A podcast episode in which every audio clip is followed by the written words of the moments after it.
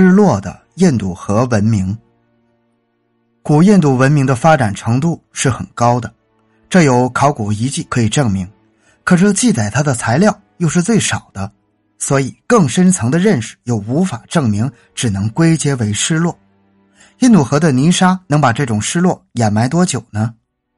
有许多人都在想象中把古印度和现在的印度混同起来，其实他们几乎是两回事因为在以后的印度文明的发展过程中，几乎看不到一点古印度文明的影响。当几千年的风沙吹过，古印度文明沉睡在地下，失落的无影无踪，只给后人留下了许多神秘的未解之谜。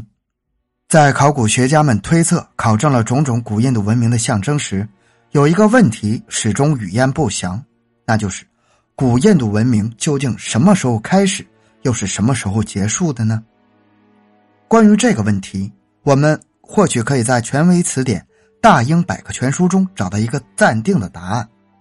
英国考古学家 M. 威勒爵士提出了公元前两千五百年到前一千七百年的观点，被一般人所接受；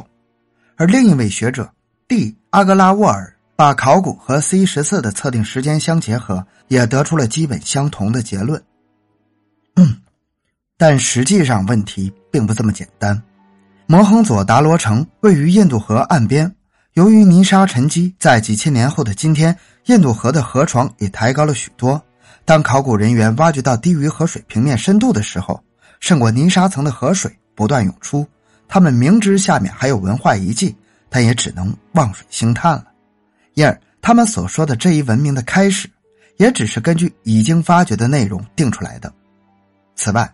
考古学家们在调查和发掘中不断有新的发现，这些发现让古印度文明出现的时间大大推前了几千年。从1974到1980的六年间，巴基斯坦和法国考古学家组成的联合发掘队，在印度河西岸距离摩亨佐达罗仅190千米的迈赫尔加尔地区，发掘出一系列农业文化遗址。这里的人们使用铜制工具，手工业十分发达。他的工厂每年都生产数以百万计的小珠子和成百上千的粘土容器，除满足自己的需要以外，还输往整个印度河流域。在这些遗址中，还发现了来自伊朗的绿松石和阿拉伯海湾的贝壳。最让学者感兴趣的是，这些村庄和小镇修建起规整的永久性的房子，而这正是印度河流域文明乃至今日这一地区居民的建筑方式。另外，根据考古学家的考证，当时已经开始种植棉花这一经济作物。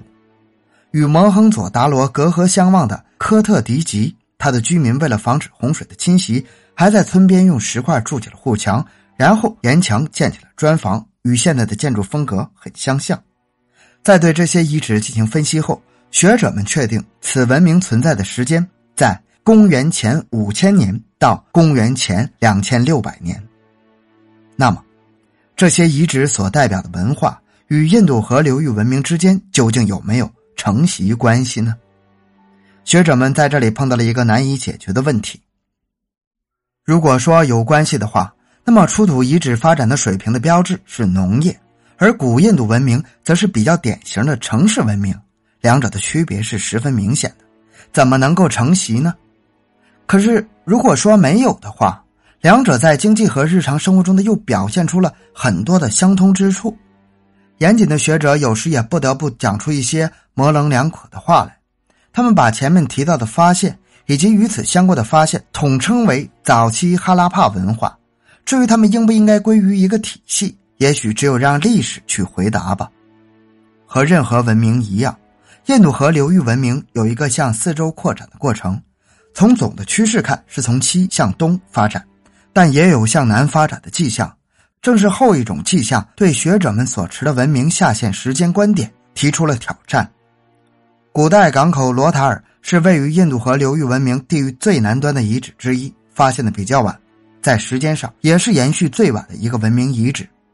而当学者们对从这里出土的文物进行分析后，认为它的存在时间可能要延续到公元前一千年，比权威的观点整整晚了七百年。时间上存在着前移数千年、后延数百年的情况，使这一文明在世界诸文明的定位难以确定。我们只能说，印度河流域文明是人类历史上最早的文明之一。但是，对于它存在的确切时间，不知何时才能找到正确的答案呢？而且，令人感到惊奇的是，这个广阔而又存在了数千年、发展水平极高的古印度文明，竟然就这样不留痕迹的消失了。